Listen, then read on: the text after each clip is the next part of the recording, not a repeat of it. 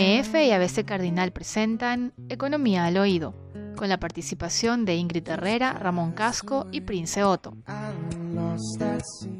En este episodio analizamos el contexto financiero internacional y los impactos del gasto público en Paraguay.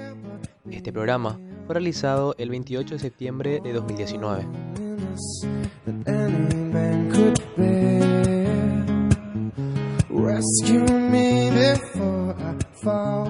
Eh, comentaba con ustedes antes de comenzar el programa que me llamó la atención una información que en este caso despacha Reuters, la agencia británica, Reuters, y dice que Fed, la Fed, inyecta 105 mil millones de dólares en liquidez al sistema bancario de Estados Unidos. Y habla de una crisis y le pone fecha incluso que comenzó el 17 de septiembre. ¿Ustedes estuvieron siguiendo ese tema? Porque nosotros sabemos que si la tasa de la Fed cae a cero nos conviene, pero es muy superficial ese análisis, ¿verdad? Claro, porque eh, evidentemente hay mucho... El, crecimiento mundial está muy débil. Eh, digamos, las principales estimaciones que hacen los organismos multilaterales, sea el Fondo Monetario o el Banco Mundial, ellos han disminuido la, la el, la tasa inicial que se pensaba a la que iba a crecer la economía para el 2019. Para el 2020 ven el escenario un poco mejor. Pero para este año disminuyó a nivel de, del mundo la tasa, la tasa de crecimiento, ¿verdad? Entonces, el caso de Estados Unidos muestra indicadores de robustez porque todavía existe creación importante de empleos el, el semestre pasado, la semana pasada, eh, pasaron la estimación de, del crecimiento. Evidentemente, eh, eh, fue un poquito más débil de lo que se esperaba. el tema de Trump, Trump ha sido muy muy duro, muy duro con la con la Reserva Federal, que, que hasta ahora siempre ha sido un banco muy independiente de, de la posición del gobierno y él lo que quiere es que baje aún, aún más la, la tasa de interés, de manera que se den créditos, el dinero circule y, eh, es lo que él piensa, que se estimule la actividad económica, ¿verdad? Que Estados Unidos crezca a tasas de 4%. De 4%.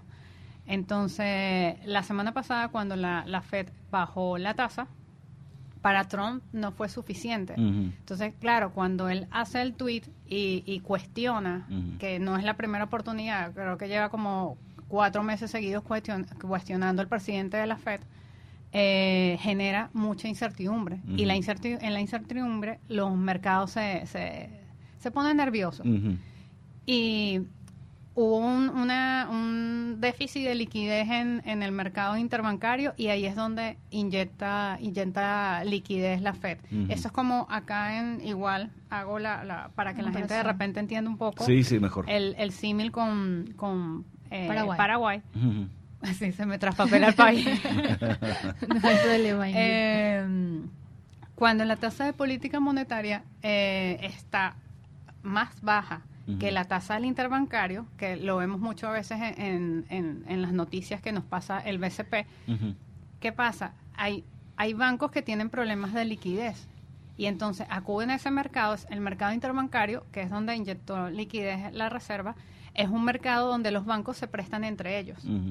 Y entonces, si yo tengo un déficit de liquidez y, y le, le, le, pido recursos a, al, al banco de Prince, ese, ese déficit de liquidez que yo tengo hace que presione la tasa de ese mercado. Y por eso es que la tasa del interbancario pasa sobre la tasa de política. Cuando hay esos momentos de, de, problemas de liquidez que pueden ser coyunturales en un banco. Pero eh, la situación se hace compleja cuando ya es el mismo banco el que siempre va a pedir liquidez. Ahí es donde, digamos, la autoridad monetaria tiene que hacerle un monitoreo más profundo a ver qué es lo que le está pasando a ese banco. Y trayendo un poco a la experiencia local, esos datos que estás dando, para nosotros la tasa de política es la tasa del IRM, ¿verdad? La que establece el Banco Central del Paraguay. Correcto. La tasa interbancaria no aparece muy claro acá en Paraguay. No, la tasa interbancaria se va formando eh, con, con, a medida de la oferta y la demanda de fondos en ese mercado. Lo manejan ellos. Yo, mm, o sea, la tasa de política tiene que ir alineada hacia allá. Pero de acuerdo si hay exceso de liquidez o déficit de liquidez, esa tasa se va moviendo, va fluctuando. Y entonces, cuando esa tasa de lo que le está pasando a los bancos supera la tasa de política, es porque hay un déficit de liquidez. Y entonces, ahí los bancos, evidentemente, necesitan liquidez y, y, apuntan a tasas más altas para obtener esos fondos. Entiendo. Porque el mercado tiene poco, poco dinero. Ahora, el otro hecho extraordinario para nosotros y que lo pasamos con la crisis bancaria que creo que tres olas tuvo en Paraguay, eh, eh, era un tsunami, un tsunami porque arrastró a muchísima gente, ¿verdad? Es decir, el Banco Central inyectaba esos recursos. Entonces, era muy diferente a que un banco prestase a otro banco. Es normal que los bancos se presten entre ellos. Sí. A veces. De Pero cuando interviene el Banco Central y es el Banco Central el que, inyecta, cambia el asunto. No, el banco puede poner los fondos. Si de repente hay algún banco que tiene déficits de liquidez y los otros no, no, no les interesa comprar, el que eh, definitivamente pone la plata es el, el Banco Central. En el caso de Estados Unidos, hubo nerviosismo muy fuerte y entró la reserva como a calmar el, el mercado. ¿Qué pasa? Que eso no se veía desde el 2008. Ah. Entonces, claro, claro, entonces ahí es donde empieza la gente. Viene una crisis como la de 2008, viene una recesión, entonces eso pone más nervioso a, los mercados y afecta el funcionamiento de todo. Entonces eso fue como lo que lo que hizo que resaltara esa noticia, porque fue un comportamiento que no se veía desde hace más de 10 años. Ahora, mucha gente que no participa como protagonista en este sector tan particular de la economía y del empresariado y de las inversiones, etcétera, dirá, bueno, pero ¿y qué nos interesa a nosotros lo que ocurra en Estados Unidos? y yo te decía rápidamente, ¿verdad? Cuando la tasa baja a cero, la tasa de la FED, a nosotros nos conviene. Claro, porque entran capitales. Cuando la, la, tasa de la FED, o en, en Europa que también se espera que venga un digamos que el presidente saliente del Banco Europeo, Draghi, y entra Christine Lagarde, que estuvo en el Fondo Monetario muchos años, eh, se espera también que venga un, paquete de medidas de reactivación económica, que implican también inyección de dinero, tipo lo que está haciendo la FED, eh, inyección de dinero y tasas más bajas. Esas tasas más bajas en Europa o en Estados Unidos que hacen que América Latina o los mercados emergentes sean más atractivos porque somos, somos mercados que como no somos tan seguros como Europa o no somos tan seguros como Estados Unidos, tenemos que dar una tasa más, más elevada, ¿verdad? Entonces, ante los otros que ya están dando tasas negativas, algunos países de Europa tienen tasa real negativa y Estados Unidos, si se lleva nuevamente a una tasa de cero, ese capital va a ingresar a, los países emergentes. Y ese hecho tiene su repercusión incluso en la cotización local del dólar, claro, que es lo que más le interesa a la gente. Sí, cuando entra Yo quiero comprarme una computadora y veo que el dólar está a 6.400, no me conviene para nada. Cuando entran dólares a, los países, las monedas tienden a apreciarse. ¿Qué significa que se aprecia? Que tengo que dar menos guaraníes para obtener un dólar. Entonces, evidentemente, en, en, los países donde el componente importado es importante, esos precios tienden a disminuir. El precio de una computadora, el precio de un celular, de ese tipo de, de, bienes importados. Entonces, puede ser un buen momento para, para los países emergentes, pero de nuevo, hay que, hay que fortalecer toda la parte, la parte institucional eh, de los países para también generar esa seguridad de que ese capital va a estar, va a estar eh, resguardado en esos países, porque de lo contrario prefiero dejarlo a tasa cero y, mantengo mi, mi, dinero que traerlo a un país donde de repente en algún momento voy a tener problemas para, para repatriarlo. Nosotros en periodismo estudiamos, Prince, y recordarás, ¿verdad?, que cuando decimos ¿y cuáles son las características que uno tiene que tener en cuenta para concluir que un acontecimiento determinado es o no noticiable. Mm. Y uno de los, de los elementos dice proximidad al mercado en el cual edita ese medio, o sea prensa escrita o televisión. Es decir, si un hecho se produce lejos de nosotros no tiene importancia. Mm. Es decir, la gente no se interesa. Sin embargo, estamos demostrando acá, y ahí en, en, los eh, manuales de periodismo también dice, sin embargo, hay de pronto puentes entre ese hecho lejano y el mercado local. en, este, en este caso directamente tiene una repercusión la tasa cero de la Fed mm. en nuestro mercado interno. Correcto. Más aún cuando la economía de Paraguay es abierta, ¿verdad? Y cuando se dice que eh, se desacopla de Argentina o de Brasil, lo que siempre venimos hablando es mentira porque por más que estemos un poco más, eh, de, tengamos un poco más de independencia, seguimos teniendo acuerdos, relaciones comerciales con estos países. Y esa es la razón por la cual estamos tocando este tema, que a mucha gente le parecerá extraño, pero no es extraño. Mm. Hay un puente que nos vincula y muy estrechamente con estos fenómenos o movimientos económicos. ¿eh? Sí, correcto.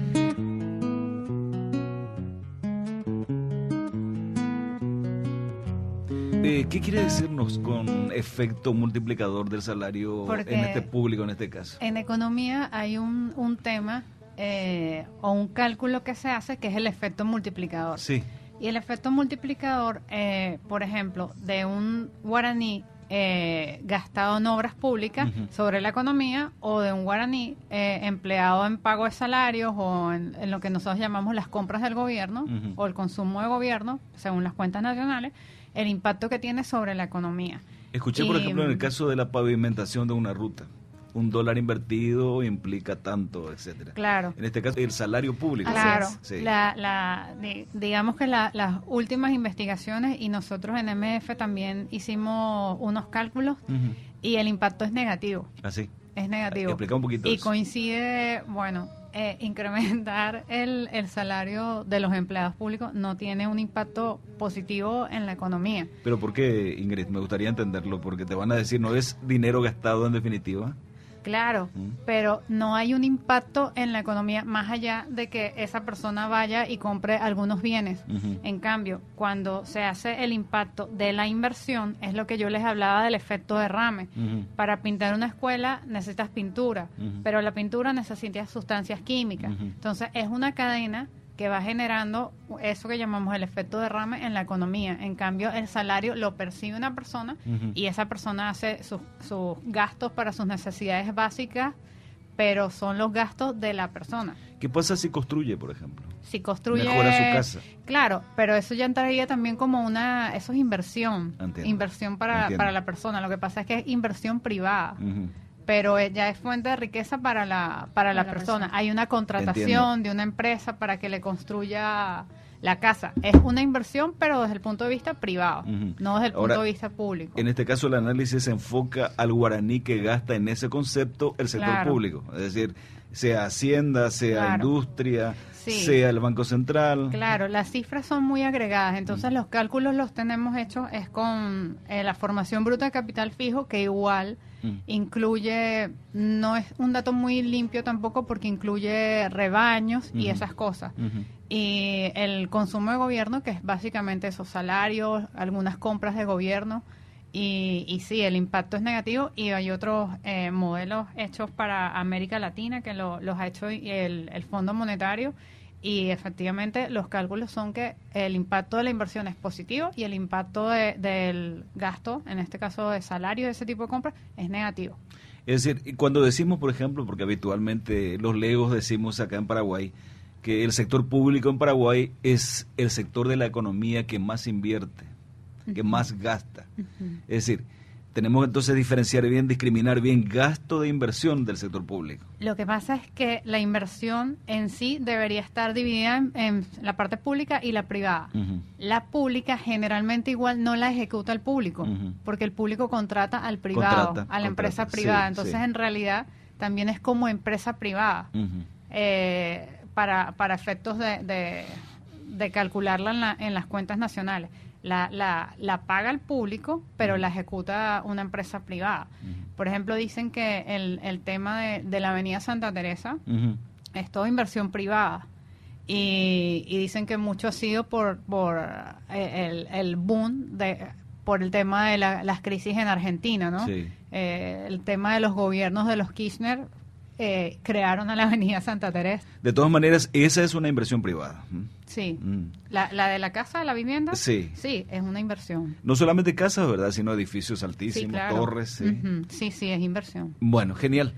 Entonces vamos a tocar este tema que también nos interesa. De alguna manera ya estuvimos hablando del asunto porque decíamos que eh, Mr. Trump eh, plantea que la tasa de la Fed, que en definitiva es el Banco Central norteamericano, claro, tiene sus características distintivas, ¿verdad? Mm. Pero en definitiva funge como Banco Central, baje a cero. En nuestro caso hemos visto que también el Banco Central de Paraguay bajó su tasa, me refiero, esa sería la tasa política, ¿verdad? es la que paga el Banco Central a los que adquieren este instrumento que se llama instrumento de regulación monetaria. La tasa de política del, Banco Central bajó por quinta vez este año. Por quinta. Eh, la situaron en esta oportunidad en, en 4%. Y básicamente ellos en su informe decían que el tema que estábamos hablando de la incertidumbre mundial, ¿no? De, qué está pasando con el crecimiento, China se desacelera, eh, Estados Unidos también no muestra, Europa. Sí lo de Europa ha sido complicado realmente reactivar Europa después de la crisis financiera ha sido ha sido tremendo. Alemania que era la que permanecía digamos más, más sólida ya también muestra signos de recesión. Entonces el, el Banco Central del Paraguay reduce la tasa. Ellos también dicen el, por el tema de la situación de Argentina. Igual volvemos a, a, lo que estábamos hablando al principio. No estamos aislados del mundo. Entonces el, el crecimiento paraguayo eh, según el IMAEP, había sido durante los primeros seis meses del año, las tasas habían sido negativas. Recordemos la tasa, eh, el IMAEP, por favor, al público, Prince. Eh, mide lo que sería el cierre del Producto Interno Bruto, como una estimación. Por consiguiente, es un indicador del funcionamiento de la economía, pero mensualmente registrado. Así es, y ya te marca lo que será el cierre de un ciclo o de un año, que sería el 2019. Y entonces, básicamente, durante, ya lleva siete meses con tasas negativas, el mes de julio eh, sí hubo una tasa positiva en el, en el IMAEP. También hubo como una reactivación en, en, ciertos sectores de la actividad comercial porque las ventas también venían muy, muy golpeadas. Y mm, si ustedes ven en su, en su vida habitual, se darán cuenta la cantidad de promociones que constantemente eh, está en todos los los comercios, ¿no? Que antes de repente uno no las veía, sino de repente a final de mes. Y ahora constantemente hay promociones, hay promociones porque evidentemente las ventas están golpeadas, los, los comerciantes tienen eh, mercaderías en, en, inventario y necesitan eh, salir de esa mercadería, sobre todo cara a la Navidad, ¿no? Entiendo. Que ya es, es como otra temporada y otro tipo de, de mercadería. Entonces, una suerte de, impulso para lograr reactivar eh, la economía.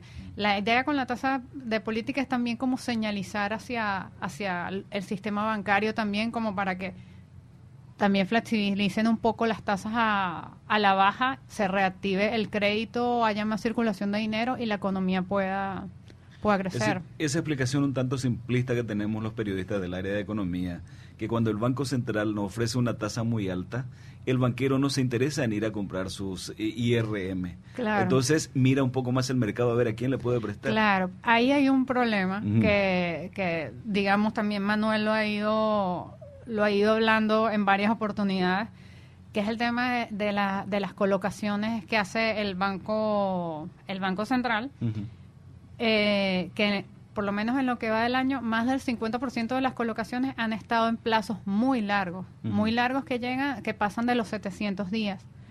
Entonces, eh, digamos que, que, su política ha estado como, como en, en, dos frentes, si se quiere, un poco distintos, ¿no? Porque ha dejado de intervenir en los últimos tres meses tan fuerte en el mercado cambiario, ha dejado que el dólar fluctúe, sí. ahorita está estable en 6.200, pero son tres meses en los que no ha intervenido de manera eh, tan fuerte como lo hizo a principios del año. Entonces, las compras de ellos de divisas, eh, los dólares que ellos han retirado del mercado, así han superado los dólares que ellos han colocado en el mercado, las ventas que han hecho de, divisas. Pero por otro lado, han, continúan colocando en plazos muy elevados. Entonces eso es, dinero que sale del sistema. Ahí estamos hablando del IRM, ¿verdad? De la letra de regulación, sí. Los plazos del IRM, es decir, ¿en cuánto tiempo debo devolver ese capital si yo soy Banco Central? Correcto, entonces son de están el más del 50% en lo que va del año lo han colocado en plazos de hasta 745 días, el, el, grueso, de 240 me parece a 745 días, si mal no recuerdo. Y eso contribuye a disminuir la liquidez. Claro, claro, y es el tema que hemos dicho que, que el circulante ha estado, ha estado un poco un poco bajo, por debajo de los niveles históricos. Es lo que dice la gente. ¿Eso es sencillamente un error o es una política antiinflacionaria? Yo creo que es una política antiinflacionaria. creo que ellos, eh, evidentemente, en un esquema de metas de inflación, tu preocupación es, la inflación, ¿no? Necesitas controlar la inflación pero no hay signos en el mercado de que hayan presiones inflacionarias. Todo lo contrario, hemos tenido tres meses de deflación.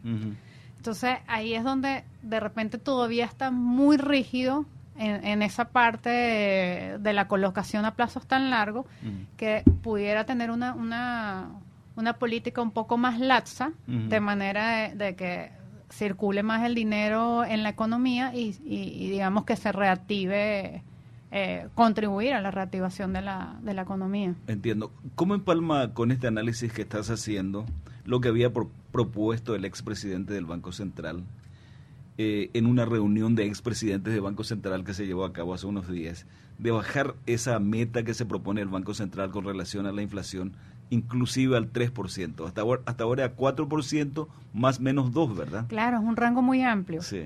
El, eh, va de 2 a 6.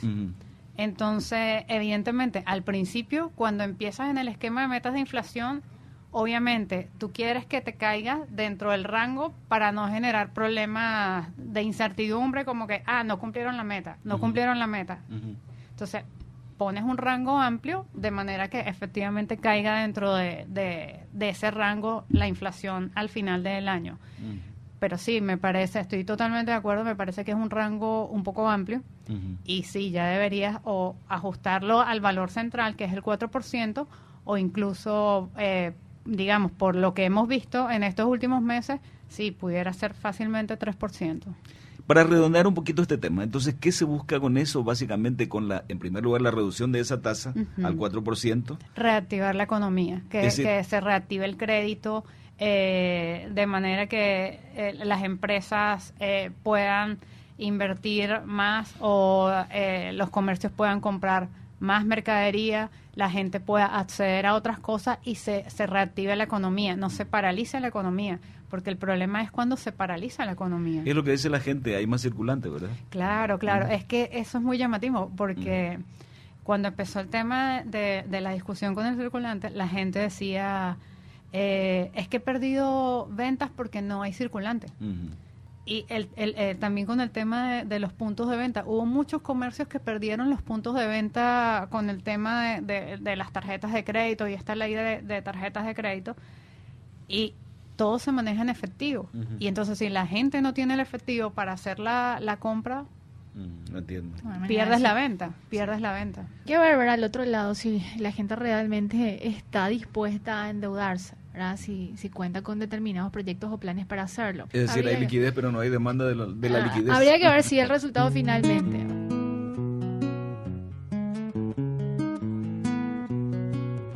Nuestros tres escenarios de crecimiento eh, para, para el cierre de este año uno de, equilibrio donde estamos en cero, o sea, el, nivel del producto es igual al del año al del año pasado. Otro escenario donde vamos a crecer un tímido 0,2% y otro escenario donde donde caería la economía menos 0,4%, ¿no? Todo depende, todo depende. Em, eh, es complejo el tema, lo de las obras públicas que, ha hecho Manuel tantas veces la reflexión. Es importante a veces, y lo voy a contar un poco como anécdota, es un programa de economía, pero a veces las anécdotas son importantes.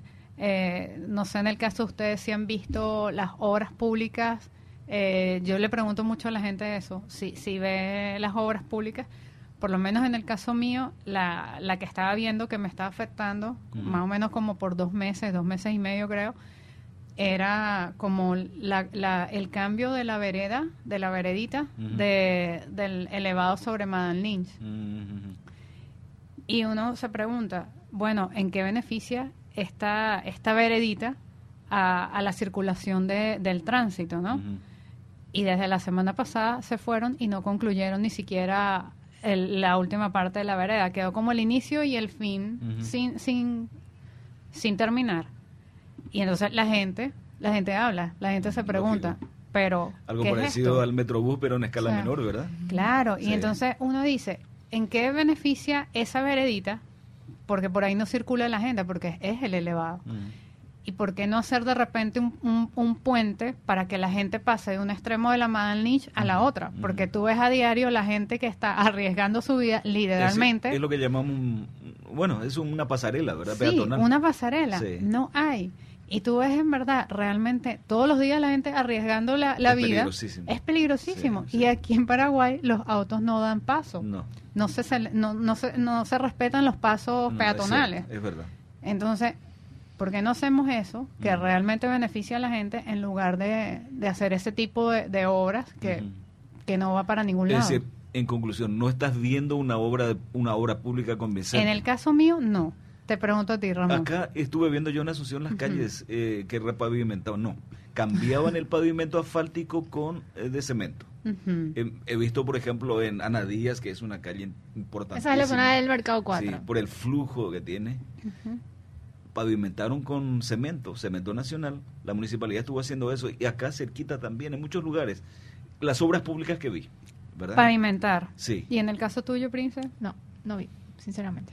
Tal vez porque no salimos mucho de la capital. Quizás. Porque estuvimos leyendo en estos días que Mario Abdo Benítez habilitó un tramo de 23 kilómetros de la ruta bioceánica. También. Por ejemplo, estuvimos leyendo. Solo por mencionar las obras públicas. Claro. No estoy diciendo con eso aplausos, no, por favor. en definitiva lo pagaremos nosotros. Claro. Y si ellos se equivocan, también lo pagamos nosotros. Ese es el punto, que si al gobierno le va mal, a nosotros también nos va mal.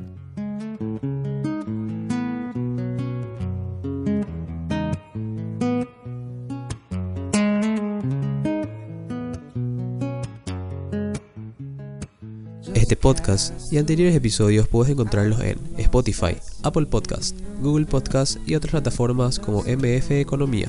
Y no te pierdas la próxima edición del podcast Economía al Oído.